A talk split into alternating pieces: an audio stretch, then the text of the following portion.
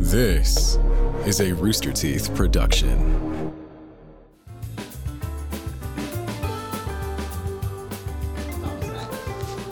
Doesn't have a name on it. It's ours. Oh wait, hold on. RTX laptop. That's ours. That's let's record. Okay. I'll, I'll do an audition. Yeah, open it up. No. No. so Wait, I- Geoff, you have to start the podcast. I don't start. It usually starts with Gus talking in the middle. yeah. So um. Uh, Good I- morning, Gus. Thank you.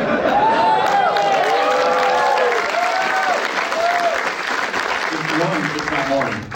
Somewhere. I, I guess. Um. So. Uh, I was I was I was asking Eric just a little while ago about where this coffee came from. You got this coffee here, right, Eric? Yeah, I got it downstairs at I think it's called Fat Fat Fat Bat. Yeah, Fat Bat Fat Coffee. Donuts. Fat. Yes. Um, and I, I, I, I I don't know if you know this, but I don't know about Fat Bat specifically. What, I'm just gonna look on. that. Let me see. Lots of times at con- convention centers, are there bat facts on there? There are bad facts on here. Can you give me a bat fact? Did you guys know that Austin is home to 1.5 million Mexican What? free-tail bats? Why'd you look at me? These are your bats. They're your people. well, we're in Mexico. Uh, yeah, I know. Uh, on their nightly flights, these bats eat from 10,000 to 20,000 pounds of insects. So slightly, Each? yeah, uh, timing total. So slightly more than you. Oh, okay.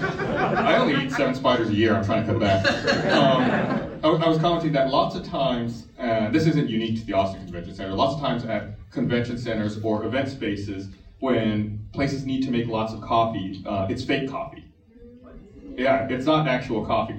Um, wha- and then the, the, the reason I found this out is normally, and, and and what makes me very nervous in recording it, because whenever I drink coffee, it makes me need to take a poop. Uh, This has been well established for yeah, years. so I'm always nervous when I have to stop a recording and I have to go uh, poop partway through.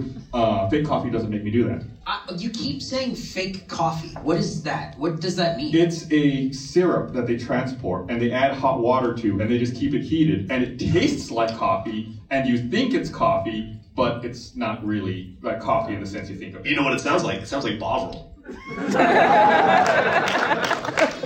Is that why it like it give when I drink this coffee? I'm drinking this coffee for the show. It like convention center coffee like gives me a headache. Yeah, that's probably it. Yeah. You, you just never realize that it's it's just some syrup or something. What the fuck? Also, doesn't super taste like coffee. This is incredible. It's coffee isn't it?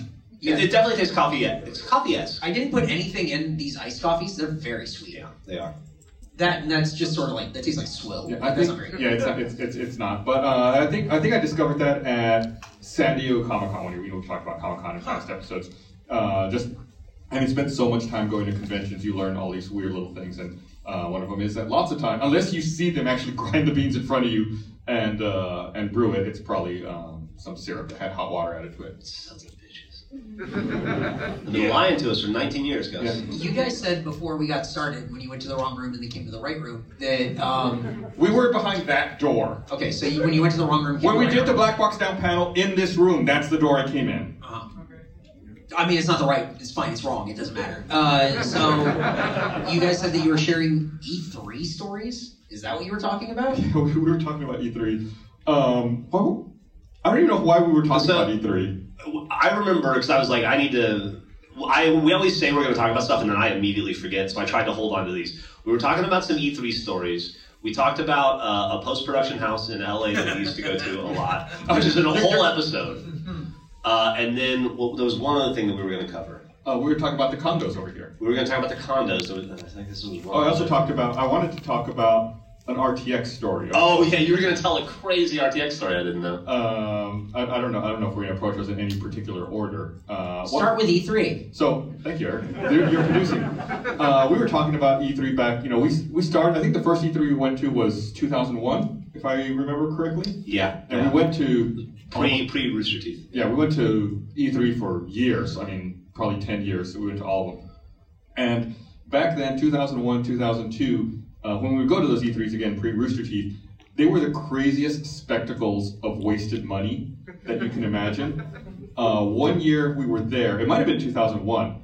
We, well, first of all, it's the first time we were able to play Halo because they had it out, uh, the Xbox, but this is the whole reason we wanted to go to E3. Um, we saw a skateboarding demo that was being put on by a 10 year old boy and Tony Hawk. I was telling Gus, I think that 10 year old kid was like Ryan Sheckler, or it was, it was somebody who ended up being incredibly famous as a skater. yeah, he was crying because he couldn't nail He kept trick. fucking crying, and his mom had to like comfort him and hug him on the half Are you- pipe. are you In serious? the middle of Yeah. E3. And I felt bad for him because like it's a ten year old kid. He's trying to do these tricks and uh, like trying to entertain all these people. And um, uh, you know, obviously it wasn't working. There's a lot of stress. And then Tony Hawk came out and did a 720 or something. Uh, the, the kid cried more. yeah. And then we were like, well, that was weird. And then we left that booth, walked like 50 feet down across the aisle to another booth, and there were just like UFC fighters sitting there signing autographs. Like I remember it was Frank Shamrock. Uh, I remember Tito that- Ortiz, Tito Ortiz and um, Frank Liddell, was Frank- name? Chuck Liddell. Chuck Liddell. Chuck Liddell. And I remember that because Frank Shamrock would not sign an autograph. Bernie wanted uh, him to sign an autograph to Dan Godwin that said, "Dear Dan, how does my foot taste?" and Frank Shamrock refused to write it on the Really? on the autograph. Yeah, Yeah. he, he didn't have a sense of humor. Uh, and uh, yeah, it was just like all these weird spectacles that.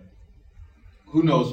I, I, who, I'm sure there was a fighting game. I'm sure there was a skateboarding game. Who knows what they were promoting at the It was probably Tony Hawk. It was yeah. probably a Tony Hawk game. Yeah. yeah. back then. Yeah, it was like an embarrassment of like it was. It was like video game companies would try to see see if they could outspend each other at E3. It was some sort of badge of honor, Yeah. I guess.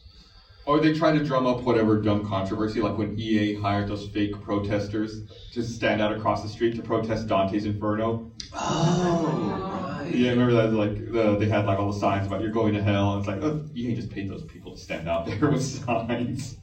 That's Um, smart. Yeah, that's where we met. That's not uh, where we met. No, no, no. That's where we met our web developers for the first time, who made the Rooster Teeth website back then. Yeah. uh, we uh, met up with them because they were based out of uh, Southern California. I think they were from Costa Mesa, I want to say. Woo! And uh, they had driven up to meet with us, and we found a coffee shop like three blocks away from the Crypto.com arena. Uh, and uh, we had a coffee with them and uh, talked about the website and what we wanted to make. Have we talked about that on this show yet? No. Yeah, we, so the Rooster Teeth community site actually predates, well, YouTube for sure, but I think it's launched right around the same time Facebook. I don't know if we predate Facebook. I think they have us. I think they have us by like a year. But I don't think it's uh, even that long. It's close. but yeah, so we had the idea to create a community site. We kind of stole it from Broken Lizard. Yeah. Like Broken Lizard had this really cool. It was back like not too long after Starship Troopers came out. and- Or Super Troopers. what did I say? Starship Troopers. That was a different movie. Super Troopers. Uh, or maybe Camp Dread. Club Dread. You're really close to getting That's why I like having you around. uh, and we saw this. It was this very clever website, and it was kind of everything that we had been kicking around our heads. Yeah. So we just like hit the about and found out who You made it. scroll to the bottom Yeah. of the page. and uh, and contacted them. Yeah, and that's how Rooster Teeth got a community site. Yeah, we were like, hey, we love that. Or can you do something similar for us? And they were like, yeah. And, uh, we met them at a coffee shop, and they were like 12 years old. Facebook swooped in and stole our thunder. Uh, but yeah, we spent a lot of time in LA, um, not only for E3, but you know, over the years working on commercials or doing you know various projects, working you know collaborating with video game companies out there. I, I this is this is not something we talked about talking about on this podcast, but uh, I was out there once working on a commercial for Call of Duty World at War, and um, like we, it's one of those things when you work on these TV commercials for video games, like uh, you'll you'll um, shoot a bunch of stuff. You'll you know put together an edit. You send it off to the client, and they send it to the game company. Like you end up having to wait like a day for notes to see what you need to refilm or redo. So there's like a lot of work and then a lot of downtime. And I remember um, they had assigned us one of the employees who was working on uh, World at War. I think he was like the lead scripter to work with us, and working with us was his punishment because he had put in notice that he was leaving and he was going to go work at a different video game company. So they were like, okay, cool. You're going to spend two weeks with these guys making a TV commercial. Wow. And uh, we had sent off a cut to the client, and we were just like sitting around. And uh, this dude turns to me, his name was Mike. Mike turns to me and goes, uh, Hey, you want to play something cool? I was like, Yeah, sure. Because we have this this feature. We're not sure if it's going to make it into the final version of the game, but you know, why you know, why don't you play it and check it out? And it was Call of Duty Zombies and like it had never been released. Like it was the fir- this was the first game that it had come out in, and he was like, yeah, just like internally we you know we're playing it. We think it's a lot of fun. We don't know if it's gonna make it in the final version of the game. And then the rest of that trip was just me trying to finish the commercial work as fast as possible uh, to play zombies with Mike. Is that Uh, for real? yeah. I've never heard. That's insane. So like I was like one of the first non-developers uh, on that game to have played uh, the Call of Duty Zombies. That's Uh, wild. another addendum to that story is a few months later, uh, we got to do the com- like I want to say it was achievement hunter work or more commercial work in Office, and they shipped us early builds of the game that had uh, fully fleshed out zombies. And I remember like for like two weeks straight, every Friday night, like me, you, Bernie, and I want to say Joel would stay late and just play zombies for like two, three It was hours, so much fun. and like just just like feeling like the luckiest people in the world because nobody knew this was a thing, Yeah. and we were getting to play it early. And I remember on that same trip, uh, there was another one of those downtimes. Um, we were sitting there, and again, it was like I was working with this lead scripter who was being punished uh, by working with us, and uh, like I don't know why I asked him. I was like, I just turned to him go, "Do you all have like, do you ever make like a level that's just like a green screen?" And he was like, oh, "What do you mean? Like, can you make like a level that's just a green floor and green walls, and we can spawn whatever weapons in we want?" He was like, I mean, we don't have anything like that, but sure, I don't see why not. Uh, and then he made that, and then we turned around to the ad agency. and was like, "Hey, you want you want print ads done? We can we can we can isolate characters, we can isolate models, we can isolate weapons, and like for whatever print media campaigns you're doing, we like doubled our, our contract with them uh, uh, doing that. There was a, a period of a couple of years. It was a lot, you know, we didn't talk about it a lot at the time, but we were in this sweet spot where we were a full, fully fledged production facility that understood how to film video games when video games were becoming uh, the most important and successful entertainment entertainment medium in the world. And everyone wanted a piece of video games, advertising agencies, everyone, but nobody knew what the fuck to do with them. And so we got so much business just because we knew we had already figured out with Red versus Blue and The Strangerhood how to film. well, The, The way that all started is one day we were working down at the Buda office, and the phone rang, and I answered it, and I was like, you know, Teeth, this is Gus. And the voice on the other end of the phone said, "Hey, are are you the guys who get paid to play video games?" And I said, "Yeah." And it was it was someone from Wieden and Kennedy, which is like a huge ad agency up in Portland. They do Nike and Starbucks And- and us. Coke. and Coke, yeah. yeah, so they were calling us, and they were like, "Yeah, can you help us make video game commercials?" What the fuck? And we're like, "Yeah, cool, let's do it." it's like just a random phone call one day. And we did for years until we got fired by them. Uh, It wasn't. It, they they were mm, they were pressured to fire us. yeah, I wouldn't say we got, when we got fired. Yeah, they, I, I, I don't think they wanted to fire us. Uh, I But they had still got choice. to, or Well, they we yeah. so we, we had. This isn't being recorded, right? It was we had a great relationship. We worked with them constantly. we had to make a uh, a commercial for a Madden game, and I remember it was. I don't remember what year. It might have been Madden 07. and uh, It was the Reggie Bush year. I remember that.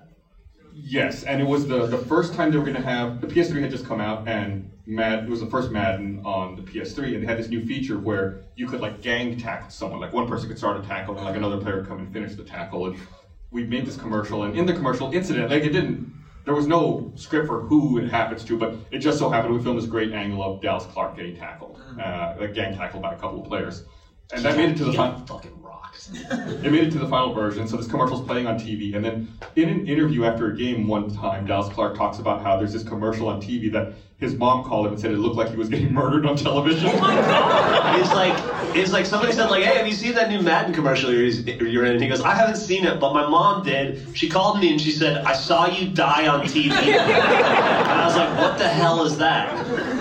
Why would you have to get fired for that? no, so we wanted to apologize to him. So we made a video that was like a highlight reel of Dallas Clark being the best player in the world. Like It he was quarterback, throwing to himself. We recreated. what we did was we recreated that that commercial again. Uh. Uh, but the person that tackled Dallas Clark ended up being Dallas Clark because he was the only person that could tackle himself, and so the whole it just kept escalating in the lunacy, and where Dallas Clark was the every player on the team on both teams. I don't know if it was him that got mad, or the NFL Players Association that got mad, or if it was the NFL that got mad. I do know the answer. But do you? One of them got mad, and we had to get fired because of it. We put that video out on a, I want to say it was like a Monday at like 10 in the morning. We thought, ah, this is funny. It takes like 45 minutes to make it. We threw it up. And uh, I would say that, let's say it went up at noon. At like 2, we got a call from Sports Illustrated that was that, hey, we want to interview you about this commercial. We're like, That's fucking awesome. No. That interview never happened because by 2:30 we got a call from the ad agency who said the NFL Players Association is up our ass. What did you do? And then we said we made a funny video, and they would take it down. And that was it. It was the NFL Players Association. You can't take anything down from the internet. You know, once you put it up there, it's, it's out there. That's insane. Um, but And years of business went away. Yeah. But all of those commercials, it's weird. Like you watch those sports commercials, and it's such a pain in the ass to make those commercials because um, of like agreements between players and like the players association. I remember like we worked on this one hockey commercial, and they were like, you have to have at least three players on the screen at any time. You can't focus on any one, and you have to have at least one shot that has seven players on the screen at once. It's like all these weird bullet point rules that if you're watching the commercial, you don't know, you don't care, but it's part of like these contract agreements and how all that stuff comes together, and it's such a pain to navigate all of that stuff. Uh, do you remember we were doing? It was one of the last ones I worked on. I ended up not doing it anymore, so I almost got in a fist fight with one of the guys at the ad agency. I don't know if you remember that. Oh, yeah, Over. Stan Van Gundy. Yeah. Uh, I'll tell you the story in a second. Uh, well, I'll tell you now. So, uh, so we were filming this NFL, this NBA commercial, uh, and it and uh, in it, Stan Van Gundy was coaching, Yeah. and the guy was like, and it, it's just like a fucking sprite on the side of uh, on the side of the court, right? That just fucking moves back and forth like this, and has three expressions, you know. You know, and uh, and we make this whole commercial, and the guy keeps hammering me. He's like, I just don't, I'm not feeling the emotion in, in Van Gundy's face, and I'm like, I don't, I'm not either. You know, what, what are you gonna do? It's a video game, and he's like, I just, can you film? it? And he kept having me reshoot it, reshoot it, and I'm like, I keep trying to tell him, I'll shoot it at any fucking angle, at any FPS you want. It's not gonna change the fact that the guy doesn't move. Right. He's a fucking, you know, he's a robot. He has, there's no articulation, and he just kept getting on my fucking nerves. And finally, uh, he's still like.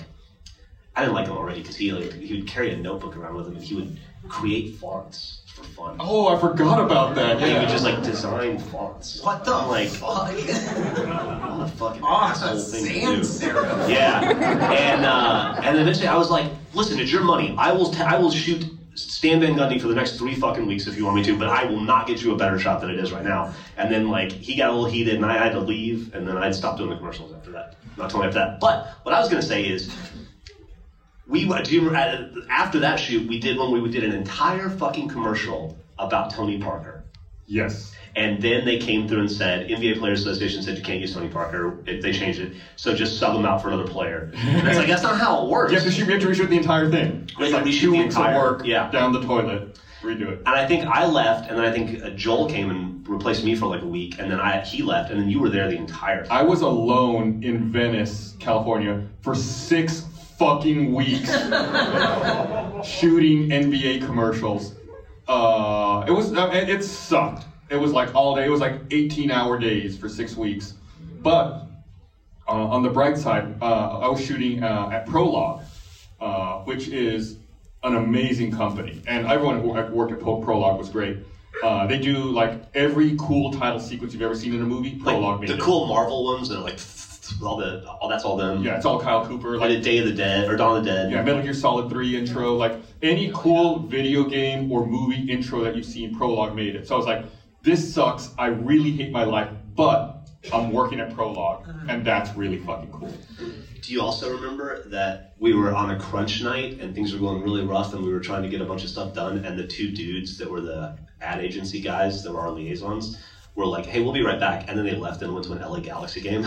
Yeah. Uh, uh, right back, their idea of right back was like six hours. Yeah, it was. It was. Uh, uh, Beckham had just started playing for the Right, Galaxy, right, right, right. and he was like, they were like, oh, yeah, we have to go watch David Beckham. We have to. Oh, I thought they were getting coffee. I thought they were going to be back in like 15 minutes. no, they were just gone. And we had questions we needed answered. We had, uh, Yeah, yeah. because they because they were the ad agency people. So it was like they left. They're the ones giving the guidance. It was us and Prologue, and you know we're just doing what they say. So it's like we're you know us and Prologue looking at each other like, do you know what to do? No, they're not here to tell us what to do. So it's like we just try start trying to make stuff and hope that it's what they want.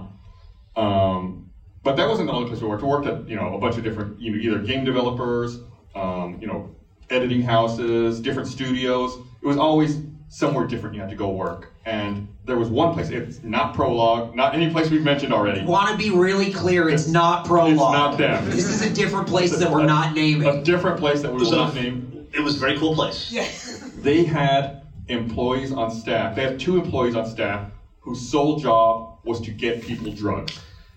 It wasn't their sole job. They're, they also got snacks and stuff, and they went, they managed the playlist. Like there was like a constant DJ thing going on at work all the time, and they were managing the playlist as well. But yeah, if you needed drugs, they were the, they would let- they would let you know they're like any drugs you not like that's our job. I'm, like, I'm good. I'm just here to Yeah, work. Like, I just need to get this done. Uh, but they also, um, and they also, if if you if you know, they would have after hours, they would have like mixers with like the clients and the people who work Yeah, there. like wine and cheese hour Right. kind of thing. And you know, they couldn't drink unless a client asked them three times to drink. They had to say no twice. Then the third time they could drink. So it'd be like, "Are you you're gonna get something to drink? Nah. Are you sure? Yeah, I'm sure. Ask me one more time. What? Trust me, you just have to ask me one more Just have to ask me one more time. Are you sure you don't want a glass of wine? Okay. And then they explain it. They're like, "Yeah, we're not uh, we're not allowed to drink unless you ask us three times, and then we can drink all night with you." But These you are an no insane twice. set of rules for people who are required to get you drugs. Well, I, and by the way, can I, I? I would like to reiterate. Gus and I did not take them up on the drugs portion. I I mean, if you say so, that's fine. I mean, I, I mean, I can't speak for I, Gus. I, I, I, was, uh, I was big into the, the wine. I was big into the drinking. Uh, not so much not so much the drugs. I just remember we played a lot of Call of Duty there. I remember they had a big TV setup, and that's They what. I- did. Yeah. Uh, yeah. Well, crazy. But that's not Austin related. No. We had we had Austin stories we wanted to tell too. How, how, how, we've been on for 20 minutes already. It's 20 Did, minutes. do we have? Do we have Austin stories? What did I yeah, the, you the have place right uh, over here? condos and crazy condos over. RTX story. Okay. So there's uh, I don't know how, how many of you are from Austin? Uh, okay, good amount. Not, not, How many not of you ton. are born and raised from Austin? Jack's not here. Yeah. So a few of you. There, there's some condos. I don't know if you've seen them. It's like if you come out on the Fourth Street side and just like cross uh, Trinity over here. Uh, like on the south side across from the hotel, there's like some pink condos over here. Yeah. And Called Rail, Railroad Commons or something like that. That's what they, uh, they used to be pink. They used to be called Railroad Commons. I don't know Yeah. actually if they're pink or if uh, that's what they're called anymore. But years ago, back in the late 90s, you looked at buying one of those. You thought it would be really cool to live downtown. Uh, and uh, it was just way too expensive. They were asking way too much money. It was a ridiculous amount of money that they wanted for Six, one of like those sixty-one condos. thousand. No, it was more than that. It was. Uh, I, I, I bought my first house in Austin for ninety-two thousand and five hundred dollars. Right, we're from the east side. Uh, you can't. You can't buy a driveway for that in Austin now. uh, and I, it was between the house that I could afford and my pie in the sky dream one bedroom, two bedroom condo actually at there. Uh, but it was hundred and thirty thousand dollars, and I thought, That's ridiculous. yeah, I'm not a millionaire. uh, now the idea of buying a condo in downtown Austin for $130,000 is like, I should have sold more blood or my car. I should I got I, I could have retired off that condo Yeah. at this point. Uh, it's just it's just ridiculous how much real estate prices have uh, have increased. I'm having trouble with my mic stand. by the way. It's it's not working. It's, it's it's starting to do that. Uh, do you want to trade or I just want to complain. welcome to the podcast?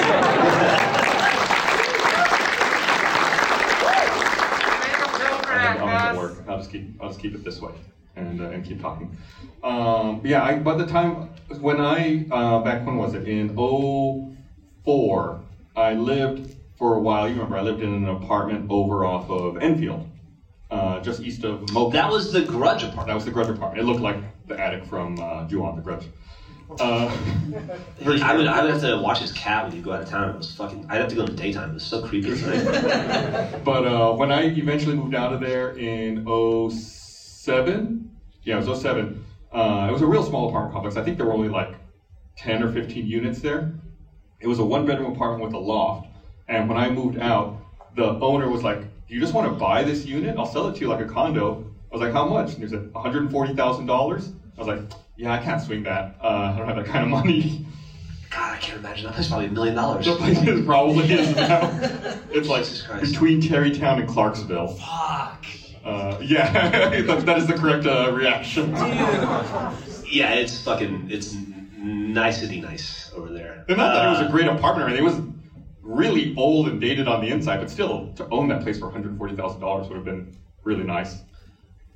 You, you probably don't want to tell these stories, but if you ever want to talk about uh, all of your dating problems while you were staying in that place, I got tons of stories. I, let's, let's avoid that for now. Maybe in a future episode. When, I'm writing it down. Don't worry. Oh my god. Good times.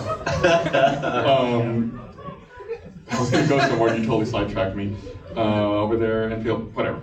Uh, so, you know, we've been doing RTX for, this is our 12th one in Austin. We started in 2011, you know, as a field down in South Austin. I don't think it's a field anymore, there's a building in there. Oh, are you serious? I think so.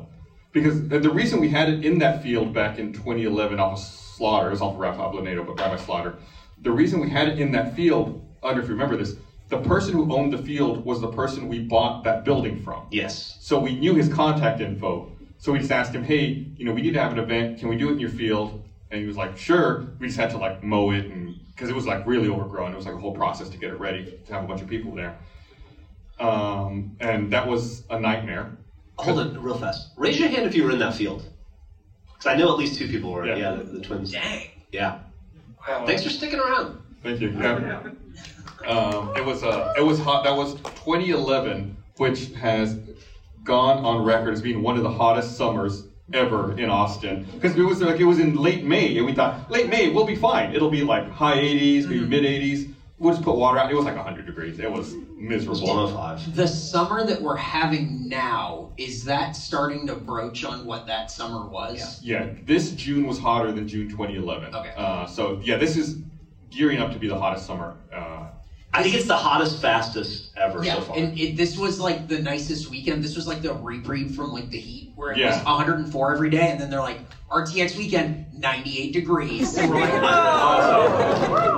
Uh, but we moved to the convention center in 2012, and I remember when you know uh, I, that's back when I was uh, one of the people organizing the event, and you know the only, the reason we had RTX July 4th was July 4th was the only weekend when there wasn't an event at the convention center because it's so hot, and you know no you know different world. People didn't want to come to Austin in the summer because it was it was too hot.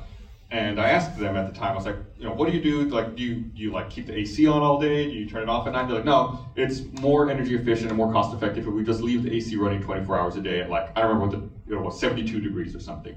I was like, cool. Can you put that in the contract? And they're like.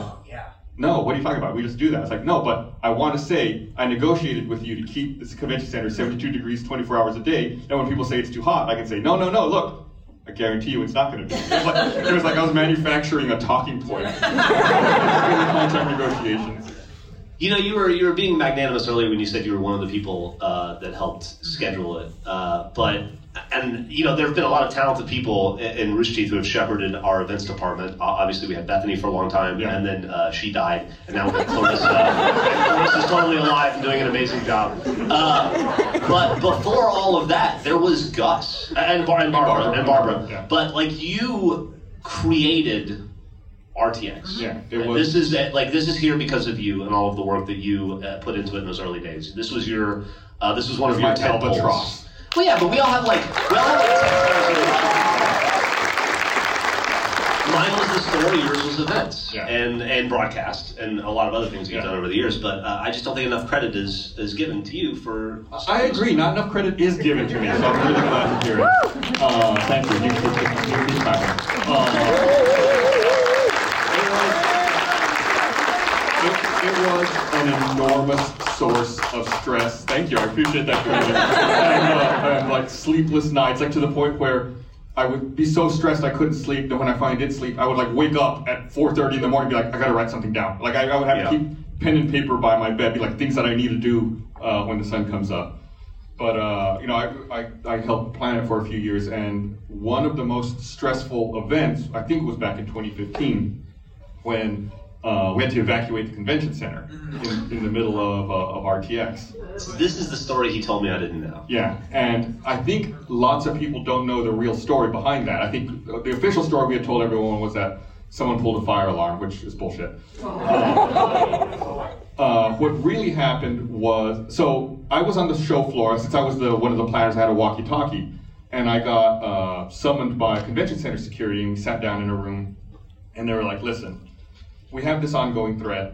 Uh, initially, someone called earlier today. They said they hidden a bomb in the convention center, and they're going to detonate it. And they said, if, if you look back on the news in 2015, there was a group of people who would extort events. They would call in fake bomb threats and then try to get the, the events to pay them like thirty or forty thousand dollars to quote unquote disarm the bomb. Uh, but there was never anything. There was never any bomb. So you know they say you know we think this this is all bullshit. We think it's this group. This is what they do. They just call in fake threats and try to get money. But out of an abundance of caution, just to be safe, we're going to go and evacuate the convention center anyway because we would hate to be wrong about this. So they're like, okay, and uh, they said, you know, we're gonna we're gonna evacuate the convention center in about two minutes. Okay, great. So it's like I need to call Barbara because Barbara was, um, you know, co-directing at the time. So I and I walk out of the, the meeting with security. I pick up my phone and I call Barbara. I'm like, hey, Barbara, um, don't panic, but we need to evacuate the convention center. And right as I said that, all the alarms started going off. and I said, it's okay, um, just get everyone out. so then we hung up, and then I had to like walk around and like get everyone out. And I remember like the, the convention, the, the show floor itself was pretty empty, but I saw like these two dudes with weekend passes walking around, walking towards like the north, from the south end of the convention center to the north end on the show floor. I was like, what are you doing? Get out. Get, you know, I started pointing to the Trinity exit, like, go out. Like, but our hotel's that way. I was like, just get the fuck out. I remember I came up here. I came up actually through this room with security. We cleared everyone out. There's like emergency exits back here. We we made sure everyone was out through the exits back there. Had to clear around, make sure the whole building was empty, and uh, like had to just mm, sit around knowing we couldn't do anything. Uh, and eventually, like the FBI got involved, and um, all those people got arrested. Uh, they found them. They were overseas. Were in another country, but like the FBI coordinated with the other countries. You you referred to them as an international crime an international crime ring that was calling in fake bomb threats to events all around the country that summer. And uh, you, you all were part of history if you were here at RTX 2015. Jesus Christ, that's a heavy story. Uh, that's not the first time we've had people investigated by the FBI. Uh, do you do you remember we did a? I want to say it was the second San Diego Comic Con we did, so maybe 2004.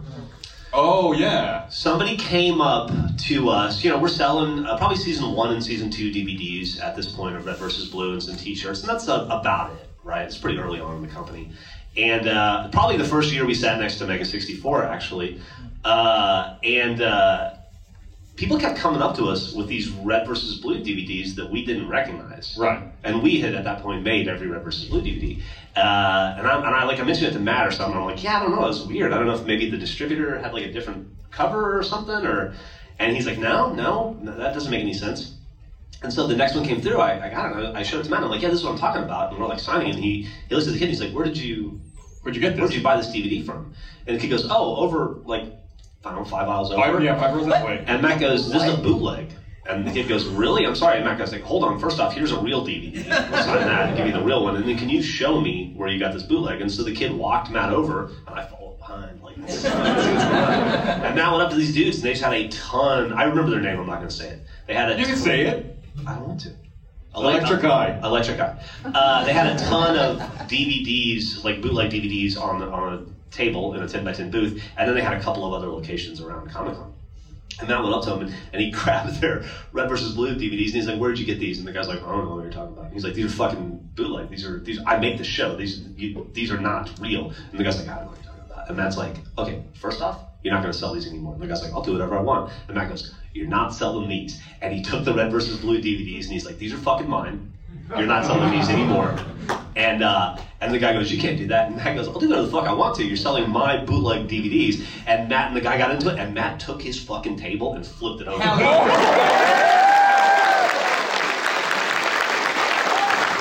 By the way, don't ever one of the sweetest guys you've ever seen in your entire life, but don't piss off Matt Hullum. He does not fuck around. Matt literally flipped his table, DVDs were flying everywhere, and Matt goes, I'm paraphrasing because I don't remember specifically, but I'm pretty sure he told him if he made if he did it again, he'd kill him or something along those lines, right? Uh, allegedly. Uh, and then Matt walked right over to a, a security officer. Uh, sorry, I have the Invisalign and I'm still getting Oh. used to it, so it's making me slower a little bit. Okay. Uh, went over to a security officer and uh, was like pointed them out. Was like these guys are selling bootleg DVDs, and then they were gone from the convention. And then a week later, we found out the FBI raided them. Yeah, so I read it in the newspaper. Yeah. So if you if you Google the name of the company, you'll see like when they got arrested back in 2004, I think. Yeah, it was a cool day. Do you, It's cool Do you, watching Matt uh, Hullum be a badass. do you like your Invisalign? So far, so good. I Yeah. thought you're not supposed to drink coffee when you have. No, they said I this can't. isn't coffee, Gus. You Oh, see, yeah. this is a syrup. The, the only thing they told me to avoid was milk. They said like milk. and I was like, not a problem. That doesn't have anything to do with the Invisalign. That's just for you in general. Yeah. Stop. Stop, Bill. In general, with Invisalign, when you have it in, you're only supposed to drink water. No, he told me soda, uh, No. juices, No. water. I'm telling you what the orthodontist told me. That's not true at all. I'm telling you. That is 100% false. I'm gonna go with Dr. Desai. You're only supposed to drink water. You have to be very careful. Uh, you're- Like if you're Show drinking him right now. you're supposed to take the Invisalign out, wait 10 minutes, then brush your teeth. You're not so. All right. Did you- when did you start? When did you start? Is this your first tray? Three weeks ago. This is your second tray then? Third tray. Third tray. Every seven days. Seven days? Mm-hmm. Wow. You're gonna have the For 33 straightest, weeks. brownest teeth. That's fine. They're fine. He told me it was okay. He told me. I asked him about coffee. I was like, mostly I drink coffee. He's like, coffee's great. Was that him saying coffee's fine to drink, or he also enjoys No, coffee? he said coffee's great. He said, he said. I think he might have said uh, orange juice, maybe to stay away from too. But he said like, he said milk is the real one, and, and, uh, And he don't was like, mix them drink whenever you milk. do. And I was like, I was like, I drink a lot of diet coke and a lot of coffee, and he goes, you're fine, drink those. What? Are you Yeah. eating with them on? No, that'd be impossible. Oh, now I'm now I look stupid. How would I eat with them on? Gus, you fool. All right, no, no. I mean, more power to Dr. Nick or whoever you're saying. whoever's doing your your Invisalign. Oh man, I um, I've been rewatching. Google, you know, when we used to live together for a little while, and we used to watch uh, a lot of TV. We watched, uh, you know, like Survivor, The Mole, uh, The Real- Simpsons, Uh, making the band. Making the Band. Oh my god. like way back in the day. And I've been doing the Simpsons rewatch uh, here recently, and I've been rewatching it from the beginning. I'm on season seven right now. How hard was it to get through seasons one and two? It's fine. It's not the best, but knowing that there's better episodes coming up is, is it's fine. Uh, I rewatched an episode recently, and I tweeted about it. It was a very niche tweet that was intended for me, uh, where I've, I've been watching it with the subtitles on, and when watching with the subtitles on, there's one scene where the subtitles don't match what's being said in the episode because the episode as it aired originally was different. They've changed it in syndication. Then, uh, now that it's available on streaming, they changed it back to the original version. So the audio in the episode is the original version, but the subtitles are the edited, changed version. Uh, it's just like one scene in season six or something, uh, where it's like the subtitles don't match what's being said because they were the other version. What is it? Remember the episode where uh, Bart, Lisa, and Maggie get taken away from Homer and Marge, and they have to live in foster care with the Flanders? Early in that episode, they, the Bart and Lisa get lice, and the way they get lice is because Bart's hanging out with Milhouse, and Milhouse found a monkey in a basket that his parents built. Right. And the, the way the episode aired originally was Milhouse says, We found this monkey in a basket my parents bought at Pier 1. Pier 1 didn't like that. so in syndication, the line got changed to, We found this monkey in a basket my parents bought at Trader Pete's. But Pier 1 doesn't exist anymore. Yep. So, So now they can go back to now, now the streaming version says Pier 1, but the subtitles still say Trader Pete's.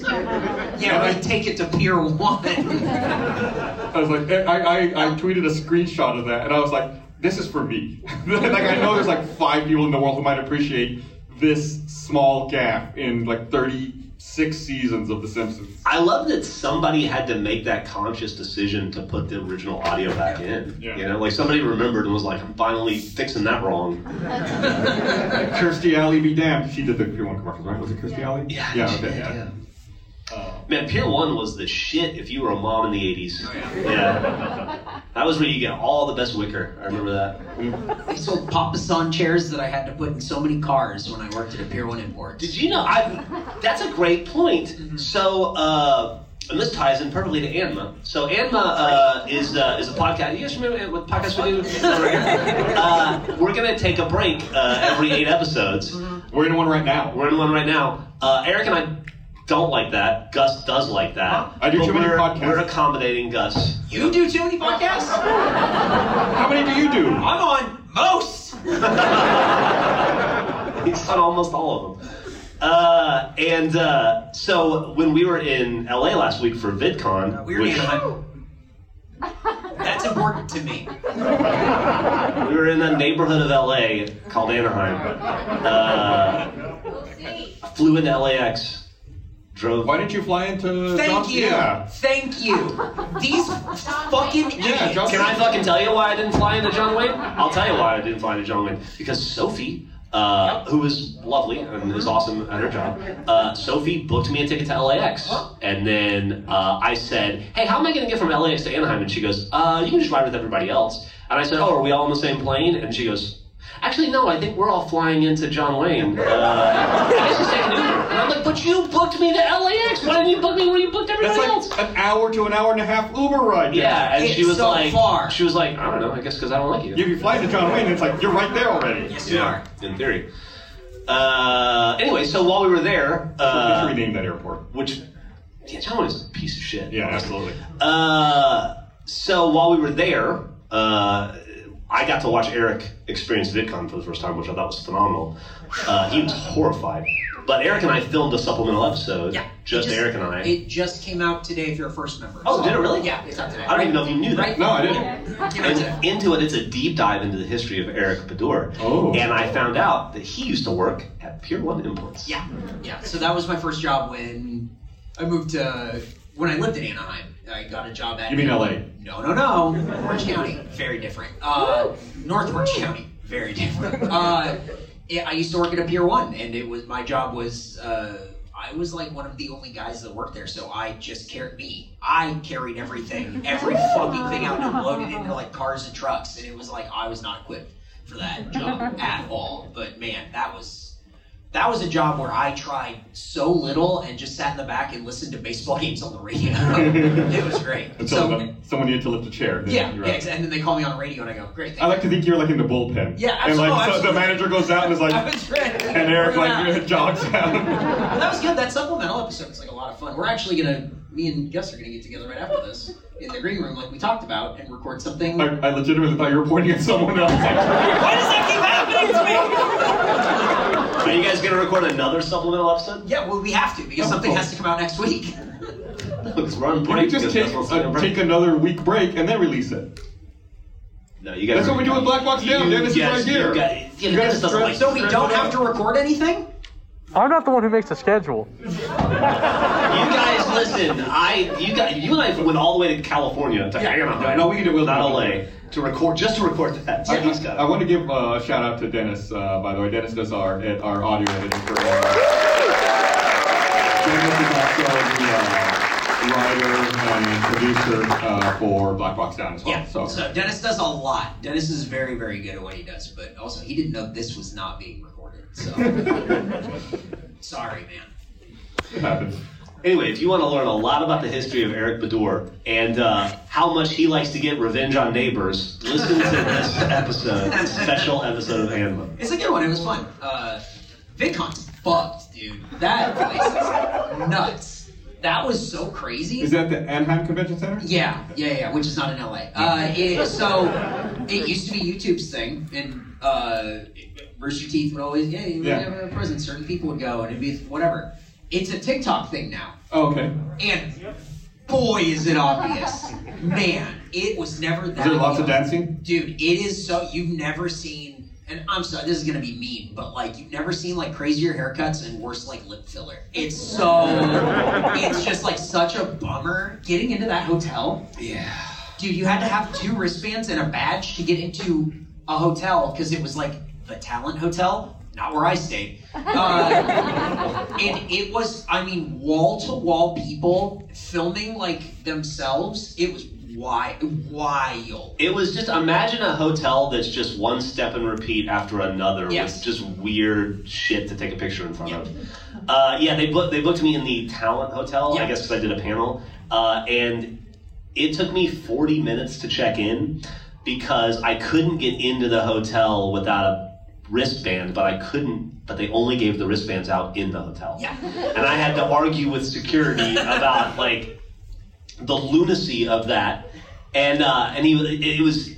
It was very boogie nights. It was very like the, I, the magic is on the tapes. I, Yeah. can't, I can't get you the money until you give me the tapes, so then I can sell the t- tapes to make the money. You know, it's like I can't get you the badge until you let me inside to get the badge, and then I can have the badge so I can go inside. And like having to argue with the guy for 40 minutes.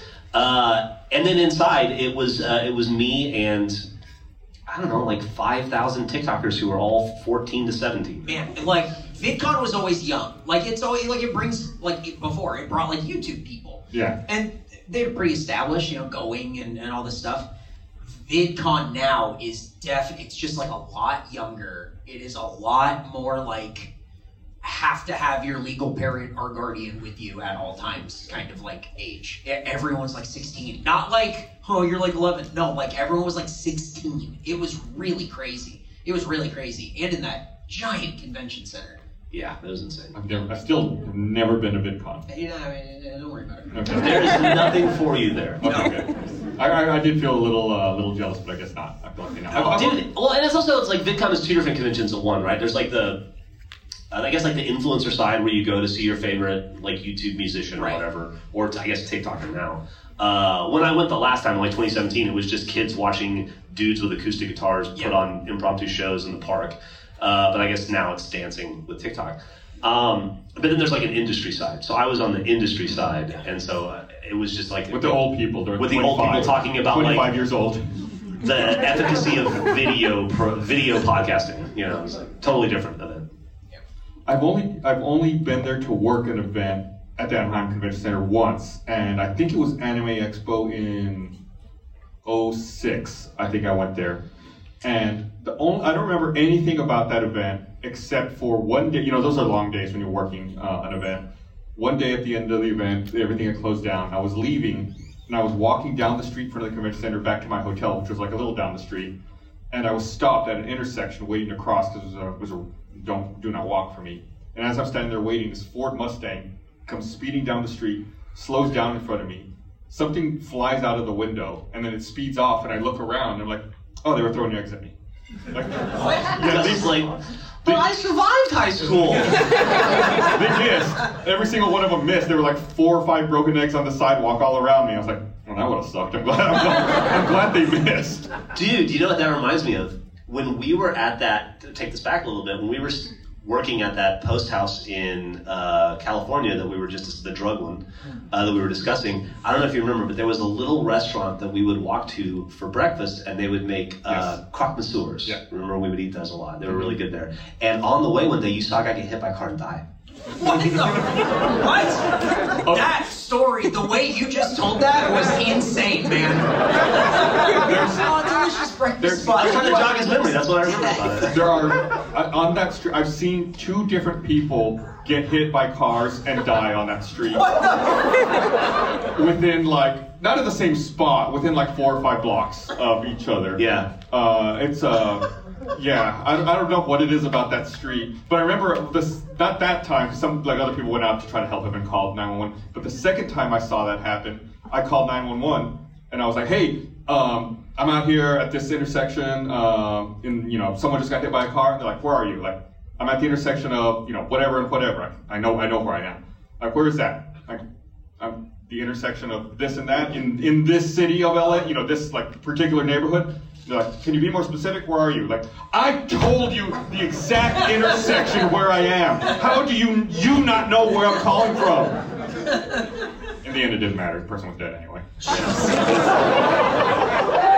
I've never had a croque monsieur until we ate it. I quite like them. I remember getting excited about eating those. And I remember we would come back, I'd be like, oh, I can go to that croque monsieur place. I got another trip to LA. When- sometimes when we would do these uh, commercials, you know, we did them for many years. Um, we would uh, sometimes it would go really smooth. Like we talked about some of the bad ones here, like where it was like I split six weeks, you know, replacing Tony Parker in a commercial or whatever. Yeah.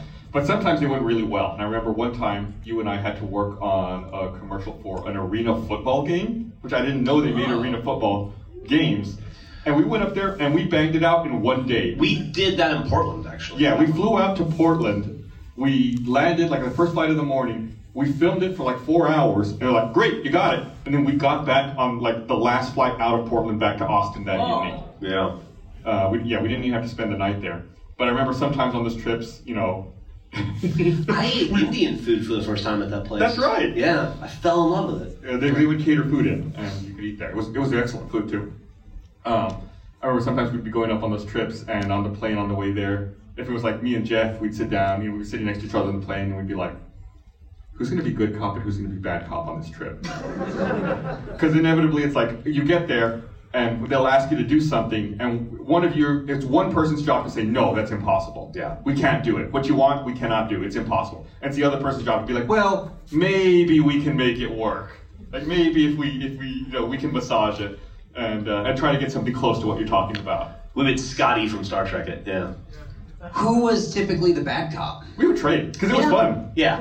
Yeah, no, I figured it, when it's two bad cops, I figured you would both be like into it. I, I fucking hated a lot of those people too, so it was pretty easy to be bad cop. Yeah. But some of them were cool. Like there was Some were one, very cool. there was one guy we worked with. Well, like one of the first. It was always a different producer, different people we worked with.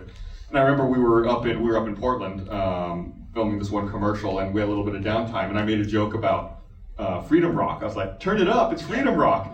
And uh, the producer we were working with at that agency was like. Oh, you remember that commercial? He's like, that was my first job in the ad in, in the ad business. Was I I produced the Freedom Rock commercial uh, way back way back when. I was like, yeah, man. I was like, of course, that's like an iconic commercial. How can you how can you how would you not know that? Do you also remember that uh, one of those trips up to Portland, they tried to hire Jason from us in front of us? And I remember being like, first off, fuck you, but secondly, like, what's wrong with Gus and I? Like, we're like, listen, Jason, Jason's good, but we're like, we're fucking killing it here. Why would you, why do you want to hire him? Hire me. Also, I don't want to work here, but that's, you know, it's an honor to be asked. Also, they had a rule whenever we would go to Portland. Like, if we went to Portland, that meant we were working at the Wieden+Kennedy office, like their headquarters, and like was, this is one of the Oh, biggest ad God. agencies in the world. And like Geoff mentioned, they had Nike, Coke, like big, Starbucks, big, huge brands, right? yeah. And uh, we would go. Well, the first couple times we went up there was no big deal, but then like the third or fourth time, we had to get pulled aside, and uh, like one of the people who worked there was like, "Listen, this isn't a requirement, but it's very strongly recommended that if you're going to be spending time in this building, you need to wear Nikes." Yeah.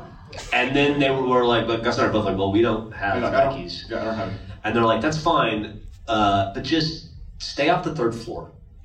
I remember Yeah. we just didn't go to that It was like there, there are places you cannot go unless like you have Nike. Like I bought a pair of Nikes specifically for any time I had to go to Portland, I would have to take my Nikes. Uh, like those were my commercial making in Portland shoes. So I don't, those might be the most specific shoes you can have. And then one time we used to have like a corporate uh, condo, like a corporate apartment there, like across the street from Wieden+Kennedy. It was like on top of a Whole Foods. And I remember one time, this is back 05 maybe, I got gotten there. I don't remember what commercial we were working on, but I gotten into the condo and it's like, it's kind of like Airbnb before Airbnb existed. yeah. And you know, I, I get there and I've got a key for it, and you know, I take the elevator up and walk into the condo. I think it was me and Jason actually. I walk into the condo, and uh, there was a bottle of kombucha on the on the counter in the kitchen. I, I I'd heard of kombucha, but I'd never tried it at this point. I didn't know what it was. 17 years ago, keep it quick. Um, and I was like, oh, this must be that kombucha thing everyone's talking about. I was like, I've never tried this. Maybe I should I should give this a try. I was like, oh, this kombucha's really thick. And I like, I opened up the cap and I smelled it. And I was like, oh, kombucha smells bad. And I was like, I was like, I'm not gonna, I'm not gonna drink that. And I put the cap back on and like put it back on the kitchen counter. And I, I went into my bedroom and I was like unpacking my stuff. And my phone rang, uh, my cell phone, and I answered it. And it was like the corporate apartment people. And they're like, hey, uh, just FYI, uh, we had a handyman in your unit earlier, and he left a bottle of paint uh, on your kitchen counter. They were like, he's gonna be back up later tonight to pick it up. I guess he had just put his white paint for touch-ups on the cabinet in a bottle of kombucha, and then put the cap back on. And I had sniffed it, thinking like, maybe this is something I'll drink. So you were seconds away from drinking paint? It was like an off-white paint, and I was like, "Oh, this is that, that new drink everyone's talking about. It's really good." We would have had like a real different Gus after that. Jesus Christ. um, we're getting down to the last couple of minutes. Uh, so, like, as we wrap up, uh, thank you guys for coming. I appreciate it. Thank you. But, um, do you have any uh, guesses for the name for ANMA? And, and again, before we go through guesses, if you say the name, I Uh-huh. have to acknowledge it. Yes, that's correct. If we say the name, so don't shout it out. I'm not asking you if you have the name. You can tweet at us, and maybe it's. a I'm good not guess. acknowledging them. No, I'm just letting you know. Don't yell it, because one person can go, I got a guess. I don't want to know your guess. And Save it. Save the guess. I want Geoff to guess. Geoff. Okay.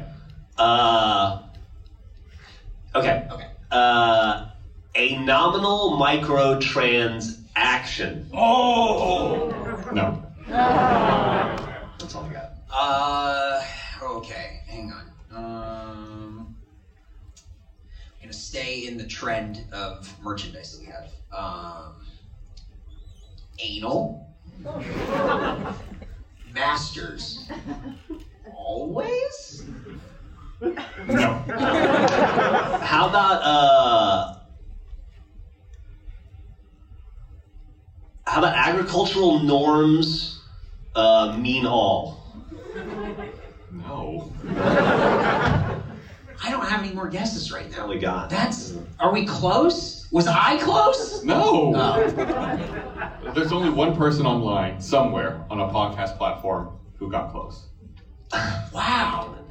Uh, I will say uh, something to look forward to when we start season two. Gus and I talked about it a little bit today, and I should mention this to you as well. Uh, I was at the industry party last night, Yeah. and Brian Gaar was telling me, "Did anybody go to the comedy show Friday night?" Brian Gaar told a story about how his uncle bowled a 300 on 9/11, which is the funniest story I've ever heard in my entire life. And how his uncle, like, it's 9/11, but his uncle was still holding on to that.